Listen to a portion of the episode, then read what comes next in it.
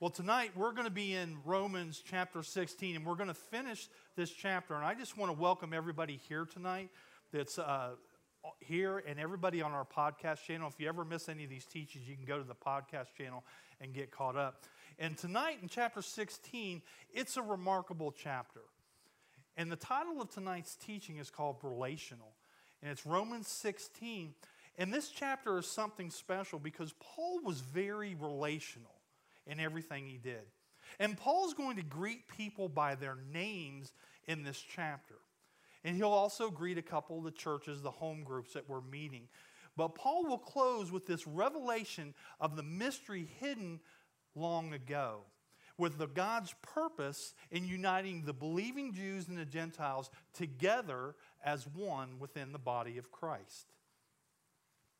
And what a remarkable chapter it is. Paul addresses at least 26 people by name, and there's two unnamed people that he talks about.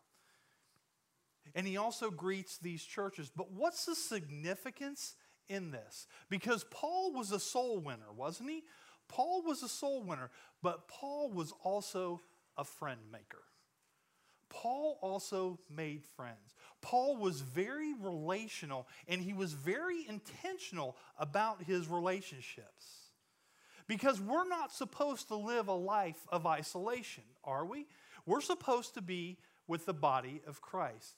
And Paul had friends in the Lord. He appreciated them and he personally thanked them and greeted them within his ministry. And I discovered that the servants of God who are the most effective are people who have friends.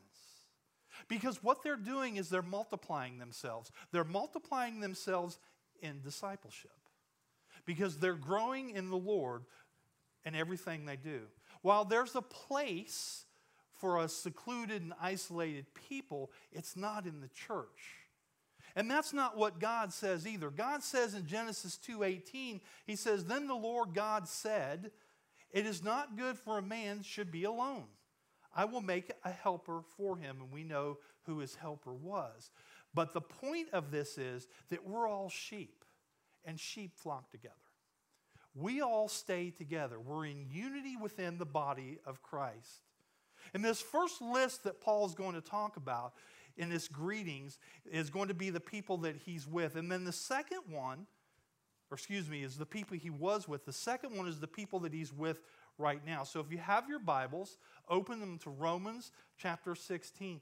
And, and I'm going to apologize right up front for some of these names are going to it's going to be a tough okay i'm going to do my best and if you hear me go okay, just read your bible and you get to the okay but I'm going to do my best to get those for you. So let's start in Romans 16, verse 1. It says, I commend to you our sister Phoebe, a deacon of the church in Cenchrea. I ask you to receive her in the Lord in a way worthy of his people and to give her any help she may need from you. For she has been the benefactor of many people, including me. Now, Paul starts with Phoebe. She's a member of this church in Cenchrea, and she was probably the woman that carried this letter to Rome. And this was a very important letter. And Cenchrea was the seaport in Corinth. So Phoebe was probably one on Paul's first mission trip there to Corinth. But she says she was a servant. The word translated literally means a deaconess which indicates that women held positions of ministry in the early church, just like they do today, according to the writings of the church fathers. And this deaconess, these deaconesses, they visited the sick, they helped young women grow in the Lord, and they tended to the poor. And how we need those Phoebes, right? How we need Phoebes within our church, these deaconesses within the church people that would say that my calling is to tend to those who are sick and poor and to build them up. You know, we're getting ready to start a hospital visitation ministry, and we're looking for people that have that heart like Phoebe to visit people in the hospitals, to visit people in our nursing homes. So I want to encourage you if that's you, come see me, and we'll talk about that and we'll get you connected. But Paul confessed that Phoebe had been a helper to him.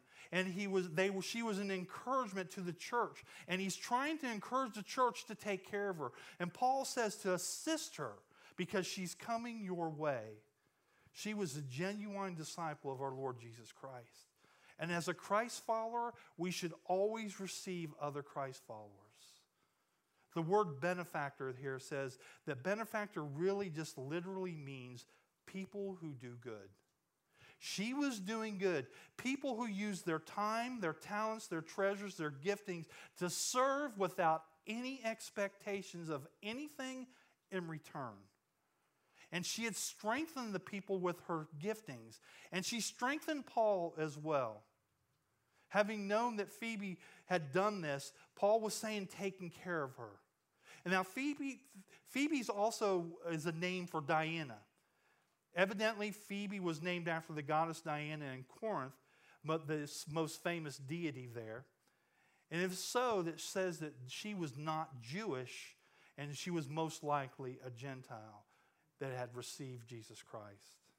As we move on to these other names, we're going to see Priscilla and Aquila, which we have read about them in the book of Acts. It says this in verse 3 Greet Priscilla and Aquila, my co workers in Christ. When Paul first came to Corinth, he was introduced to Aquila and his wife Priscilla. They were tent makers like himself. In Acts 18:26 it says, "He began to speak boldly in the synagogues. When Priscilla and Aquila heard him, they invited him to their home and explained to him the way of God more adequately." When Paul left Corinth for Ephesus, Aquila and Priscilla accompanied him, and they were obviously co-workers in Christ. And Paul, as he made his way further north, Aquila and Priscilla remained in Ephesus, where they were influential in the salvation of Apollos, who was one of the most powerful preachers of the early church. As evident with this verse, Priscilla and Aquila ended up in Rome. And some have suggested that Paul had sent them ahead to set the stage for what was going to happen in Rome, for his journey there. And it's interesting if you ever read about Aquila, Priscilla, and Aquila, that there are six times that this couple are mentioned in the Bible. And Priscilla's name is first four of those times. So, what's the significance in that? What's the significance? Well, think about this. Even in today's society, isn't the man's name usually said first? Like wedding invitations, stuff like that, it's usually the man's name is mentioned first. But Priscilla seemed to be the one who had a more dynamic and powerful ministry. She was very helpful within the church. They traveled together, and it seemed though Aquila realized his wife's gifting. She had this special gift, a beautiful gift. He allowed her to facilitate those gifts, and he was not threatened by those gifts at all. The point I'd like to make about this is this we should be confident in our own gifting and not be threatened or jealous or envious of others. God has gifted each one of us with a gift that we have for you. Use it. Don't be jealous about what somebody else has, thinking, oh, I'd like to have that. No, God's given you what He wants you to have use that. And then in verse 4 it says, They risked their lives for me, not only, not only I, but all the churches of the Gentiles are grateful to them. We're not really sure what this refers to, but we know that there was probably some kind of issue there. And Paul makes it very clear that they put their lives on the line for the church to take care of them. In verse 5, it says, Greet also the churches that meet at their house. As we through, see through these travels with Priscilla and Aquila, you see a pattern begin to unfold with their lives. This was the church they started. They were meeting, they were worshiping, and they were doing this in their homes. It was a fellowship in someone's home, spreading the new good news through small groups, just like we have home groups here it was great. Not only did they work together by day making tents, but they also opened their homes at night. And I hope that's true for us as well. That we would open up our homes for the church to meet. How do we do this? through our home groups. Jesus said this in Matthew 18 20. He said this For where two or three gather in my name, there I am with them. You've likely heard this verse quoted a few times during small groups, church services, or prayer service, services. Where two or more are gathered is most commonly, commonly quoted for small group gatherings. But the point here is this God is still with us, even though there might be only a few people gathered. Wherever we're at, God is still with us. And that's our hope here at the church for us to have more home groups. That we would feel God's presence no matter how small the group is, whether you're ministering to one or two people, it doesn't matter. That's how many people God put there for you to minister to. And we're trying to have more groups come this fall. We've been praying about that. It's times when people can come together as a church family in someone's home to worship and pray, to have fellowship and study the Word of God. And I know there's nothing more difficult than doing a home group. We've done home groups before, and they're difficult. When we bring people into our homes, the enemy is right there, ready and willing to stop that with everything. All of a sudden, the house isn't clean, this isn't going on, so what do we do? Let's just cancel the group tonight. That's the enemy. That's not from God. And I know these struggles, I know the battle, and I know it's difficult. But I want, you to, I want you to ask God for wisdom, to seek God's wisdom and discernment over this, and ask for the guidance so that you'll be strengthened, so that all of us together can be united and we can focus on growing the church body together. Sharing in our groups, sharing our lives together. You know, it doesn't have to mean reading 15 chapters tonight it can be as simple as just sharing a story, being a friend, being relational, like Paul was. Paul was relational with people, and that's what we're called to do as well. We're called to invite people into our homes to show hospitality to them.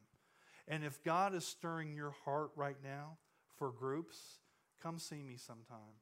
I'd love to talk to you about it and get started. Then it says this Greet my dear friend Epaenetus, who was the first convert to Christ in the province of Asia. Epaenetus was Paul's first convert, and I've discovered that as we go along our walk and we talk to people and we share the love of Christ for them, there's nothing more exciting than the first person that we lead to Christ, is there? that first person that we tell about Christ and the Holy Spirit convicts them of their sins, they receive the Lord and they come to the saving grace and knowledge of our Lord and Savior, there's nothing more exciting. And Paul recognized that as well. And then in verse 6, it says, Greet Mary, who worked very hard for you. The name Mary is used six times, different times, for ladies in the New Testament. And we don't know much about her except for that she worked very hard. She worked very hard. Now we're going to get into some names, so hopefully I'm going to get them right. Bear with me on this, okay? Verse 7. Greet Andronicus and Junia, my fellow Jews who have been in prison with me. They are outstanding among the apostles, and they were in Christ before I was. They were in prison and they built a relationship. They had a bond. They were relational in prison. He was commending them on their faith, the priority of their faith, to be in Christ while they were in prison. And in verse 8 it says, Greet O Ampliatus, my dear friend in the Lord. Greet Urbanus, our co worker in Christ, and my dear friend Stachys. Greet Apelles whose fidelity to Christ has stood the test. These were all common slave names. They were found in these imperial households. And Paul says, My dear friend in the Lord with them. What an expression that he had there. What an expe- expression of Christian affection to them. What Paul is saying, they were outstanding in their labor to our Lord Jesus Christ. Wouldn't you like to be that? Wouldn't that be a great title for us that we were outstanding in our service to the Lord, but they were approved by Christ. So, how can we be approved by Christ? In 2 Timothy, it says this Do your best to present yourself to God as one approved, a worker who does not need to be ashamed and who correctly handles the word of truth. What does this mean to show yourself to prove? Well, we're doing it right now, aren't we? We're doing it right now. We're studying the scriptures, we're handling the word accurately and correctly in our lives, showing ourselves to be approved by God. Paul's saying, Do your best. It's tried and true. Speak the truth in love. We learn that. And there's no need to be ashamed. No need to be ashamed of your work, your service, or the word. Romans 1:16 he covers this and he says, "For I am not ashamed of the gospel of Christ, for it is the power of God unto salvation to everyone that believes, to first the Jew and also to the Greek." This reminds us we have a distinct calling and purpose to present ourselves to God as being approved, how we handle His Word. And this word used more accurately just shows that we have a good service to our Lord. It's an act of service. Remember in Romans 12:1 that our act of service being a living sacrifice to our Lord? How do we do that? We concentrate on serving God. We concentrate on doing our best for God and work that we're not ashamed of. We do work for the Lord, not for men. So when you're working, remember who you're working for. We're serving our Lord, laying out the plain and simple uh, truth to people, and staying clear of unwholesome talk. Do we do that? What about around the coffee machine at work or the water cooler, right? We got to try to stay away from that unwholesome talk. But words are just mere words if they're not backed by a godly life. If it's not backed on how we live, what we say means nothing. So, what's the lesson that we're learning here from Timothy? It's to keep focused and pay attention to your own life and your ministry, what you're doing, not about what other people are doing. Focus on your ministry. Being diligent to present yourself to God as being approved, a worker who is not ashamed of the work he's doing, and using God's word correctly in our lives. Being diligent, Paul often had to extort Timothy, get him to courage and action. Historians tell, and then the next verse it says this Greet those who belong to the household of Aristobulus. Historians tell us that Aristobulus was the grandson of Herod the Great, the one who tried to annihilate Jesus by slaughtering all the Jewish males under two years of age. He was the one who killed his sons and murdered his wife and would kill anyone that was a threat to his power. And yet his grandson is numbered here among the households of faith. In verse 11, it says, Great Herodion, my fellow Jew, greet those in the household of Narcissus who are in the Lord. In this verse, Herodion being a derivative of Herod, this verse could indicate that Paul himself was possibly related to Herod. And if this is true, the implications are very intriguing. For us, we know that Paul was a very driven man before his conversion, wasn't he? Paul said, I'm the Pharisee of Pharisees. Concerning the law, I was blameless. In Philippians 3 6, it says this As for zeal, persecuting the church, as for righteousness based on the law, faultless. His zeal in standing up for the laws of Judaism. He was enraged when he felt that Judaism was being threatened by this new group called Christians. He was enraged. What made Paul so zealous for righteousness could be that maybe he was embarrassed because he was linked to Herod. I think it's a very real possibility, and if that's so, Paul now models out the way for us how we should react and respond to our family members. when someone in our family doesn't do something correctly. You see, Paul doesn't go around saying, Hey, I'm from a dysfunctional family and I need therapy. He didn't say anything to that. No, he took off in the opposite direction. I'm going to live for God. And even though Paul was initially misdirected in his zeal for God and his heart, God corrected him on the road to Damascus. And I believe in this time in which we live, people like to blame their problems on other people. We like to blame them on other family members. And what we see Paul doing here is very refreshing to that. He's practically modeling out to each and every one of us the way we should handle our lives when it comes to our families. In Philippians 3:13 he says this, Brothers and sisters, I do not consider myself yet to have taken hold of it, but one thing I do, forgetting what is behind and straining towards what is ahead. Everyone has family and pain in their past. The key is to move forward as a new creation in Christ. Leave the past in the past. If you keep on looking in that rearview mirror, you're going to crash. Move forward as that new creation in Christ. Forget about the things that are behind and press on towards the calling which Christ has given each one of us. Verse 12 says this Greet Tryphena and Tryphosa, those women who work hard in the Lord. Greet my dear friend Persis, another woman who has worked very hard in the Lord. This Tryphena and Tryphosa are perhaps sisters, and they're possibly twins because it was common in those days to have that root, this tri, Tryphena and Tryphosa, that shows that they were possibly twins. But what their names mean are dainty and delicate, right? And like Mary in the previous verse, there's even dainty and delicate women. They rolled up their sleeves for the sake of kingdom work. And that's what we all need to do roll up our sleeves for kingdom work.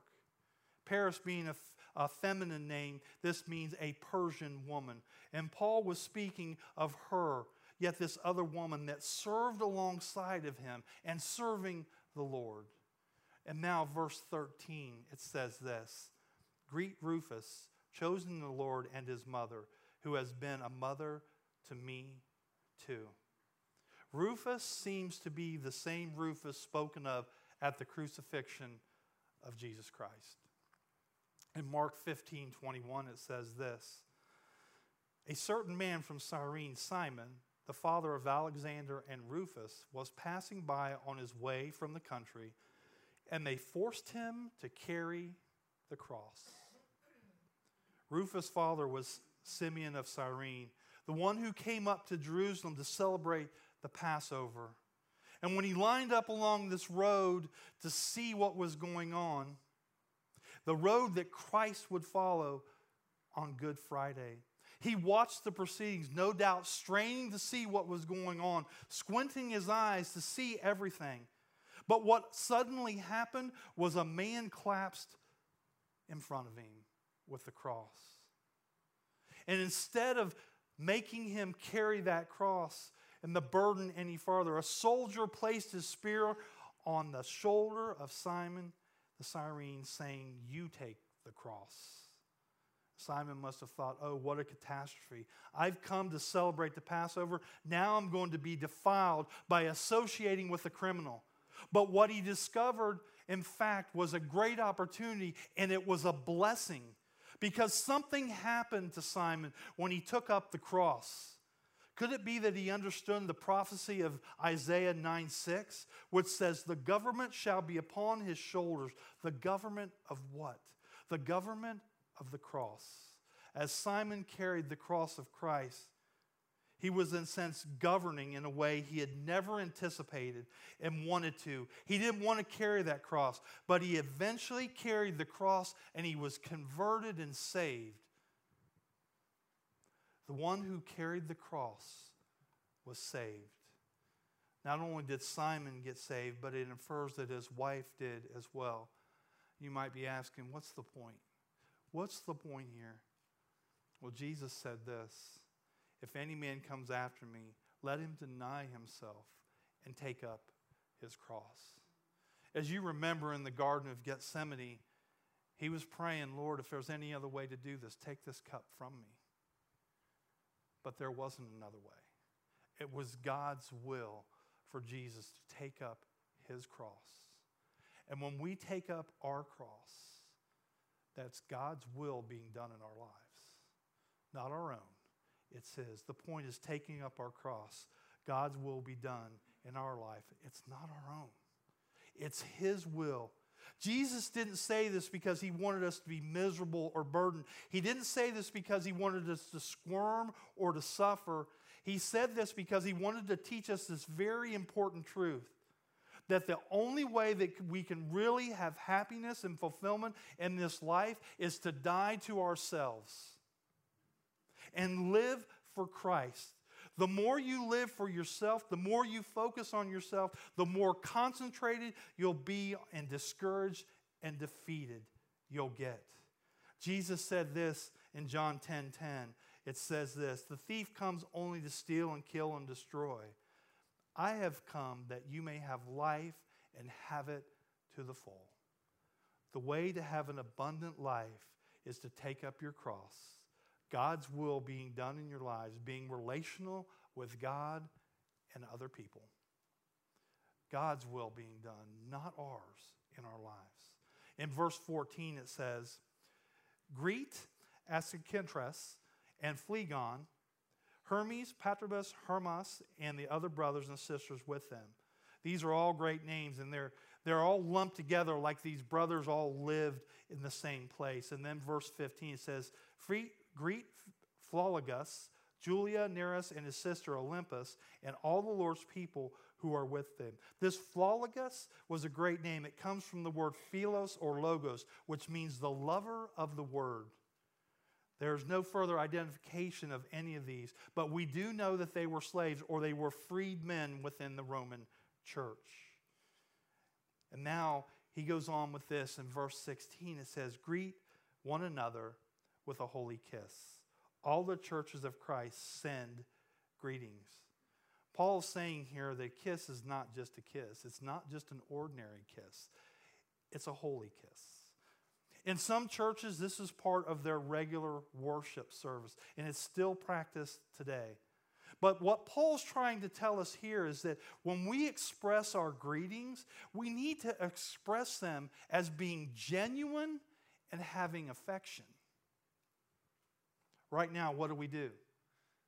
Sometimes we shake hands, but what's most time? What are we doing? We're bumping knuckles, right? We're bumping, yeah, we're bumping knuckles, right? That's what we do.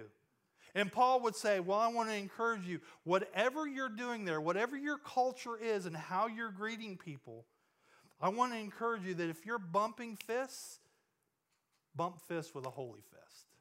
Bump them. That's what he's getting at. Whatever culturally you're doing, whatever you, however you're showing your camaraderie or your affection to one another, just make it holy. The point here is this let your greetings be genuine and let your affection overflow in those greetings. Don't just, eh, how are you? Be affectionate, be a genuine with this. Paul, now, after giving this greeting of a holy kiss to his friends, now gives a warning to of foes to avoid. In verse 17, it says, I urge you, brothers and sisters, to watch out for those who cause division and put obstacles in your way. Everybody, anybody have that going on? No obstacles, everybody's straight, right, right?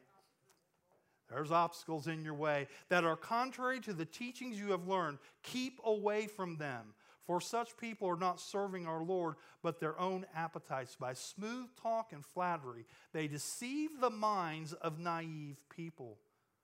Not everyone was working for Paul spreading the gospel.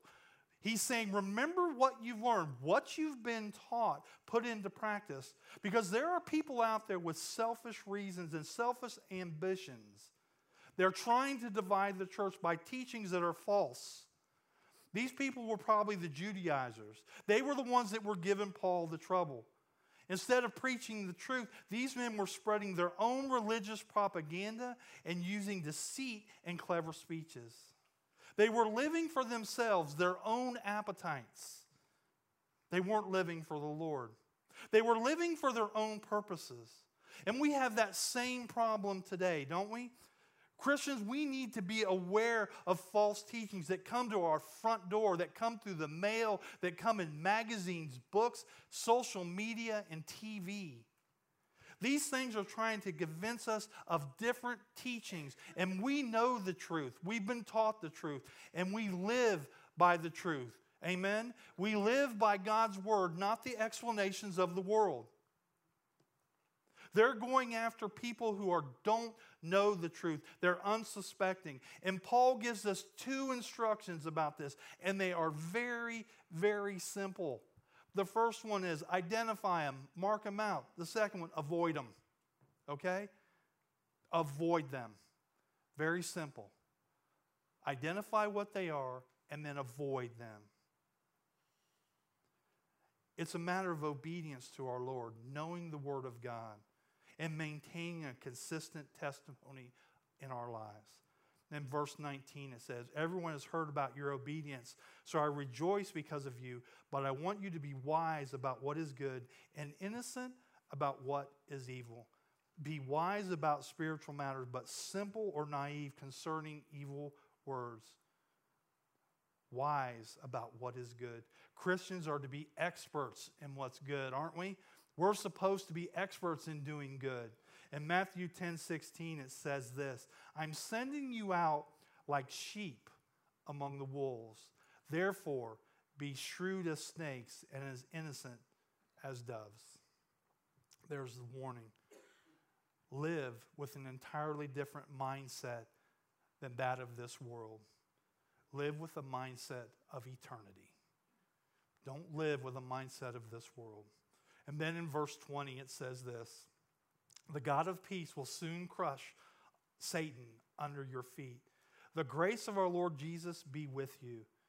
This verse says that soon, very soon, that false teachers who really come from Satan, they shall be defeated.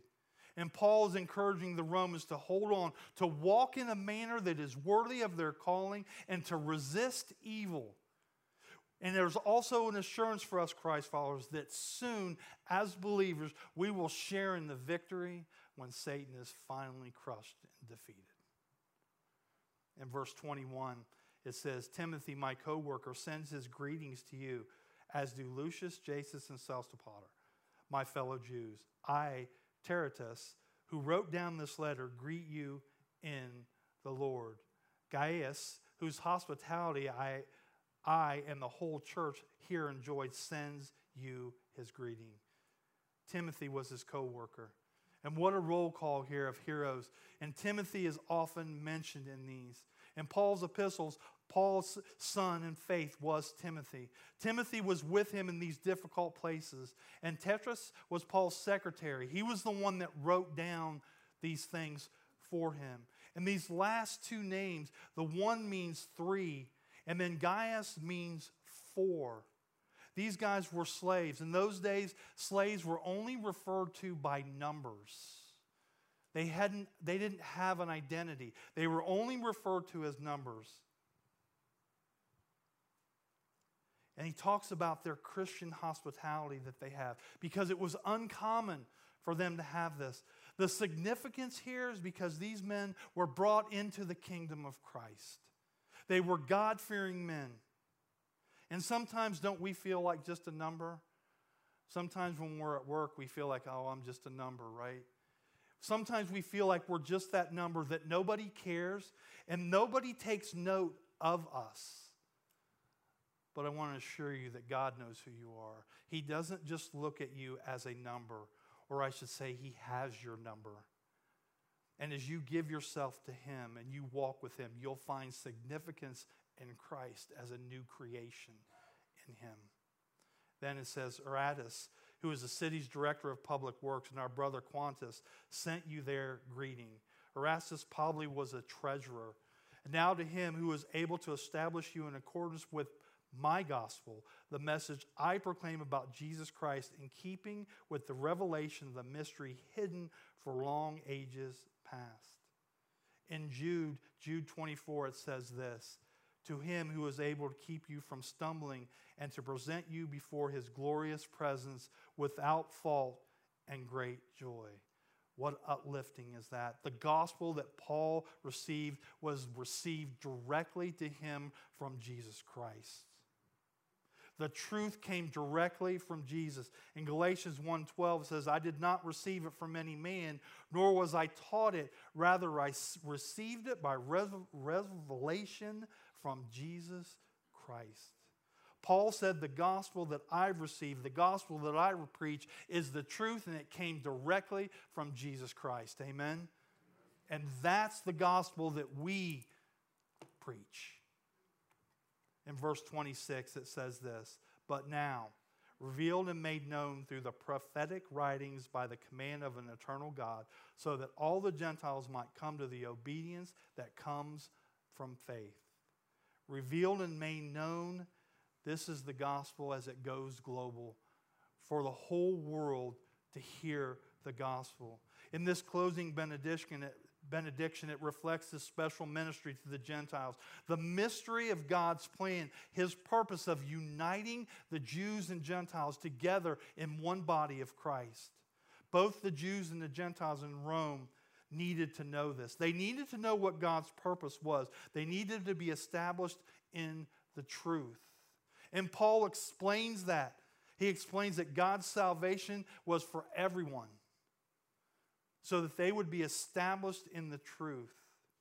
And sometimes we can't share the truth because we don't know it. But when we know the truth, we can share with others what we have. We can't share what we don't have with someone. And this makes us more stable in our faith, and it's more exciting to share the love of Christ with others. Church, it's not about religion. It's not about a program. It's not about a 12 step program or us trying to be better or us trying to do good or be good enough. Jesus didn't come to make bad people good or to make good people better. He came so dead men would be a living in Christ. He came so that we would be alive in Christ. And this is the mystery that Paul is talking about. Jesus will establish you because he lives in you. And what a comfort that is to us that the Holy Spirit is in us and with us always, no matter what. And in verse 27, to, to the only wise God be glory forever through Christ Jesus. Amen. Keeping the unity, God be the glory. This is the ultimate purpose in our lives, isn't it? to glorify God. And everything we do, spreading the gospel until the whole world hears it. Letting go of our past, taking up our cross, letting God's will be done in our life, identifying and avoiding false teachings, and live, live with a different mindset than the world. Live with a mindset of eternity allowing your greetings to be genuine and affectionate. And this is how we can live an abundant life in Jesus Christ. Being relational with our fellow Christ followers and the non believing world. You know, we've said this before when our relationship with Christ is right, all our relationships will be good. Every one of them. And this is the way that we have an abundant and full life in Christ. Will you pray with me? Father, we thank you for your word. We thank you for the words tonight, the greetings to these people, and what it means for us to be relational like Paul. Not only to win souls, but to make friends, to make disciples, to multiply ourselves for your kingdom's glory. Father, thank you for your Son, Jesus Christ. Thank you for the opportunity to be here tonight. And Father, if there's anyone here that doesn't know Jesus, I want to give them an opportunity. Just pray this prayer Father, I know I'm a sinner, and I believe that you died for me on the cross, and I repent of those sins. And I want to follow you all the days of my life. I want to have an abundant life. I want your will to be done in my life. Thank you for your son and I want to follow you all the days of my life. In Jesus' name I pray. Amen.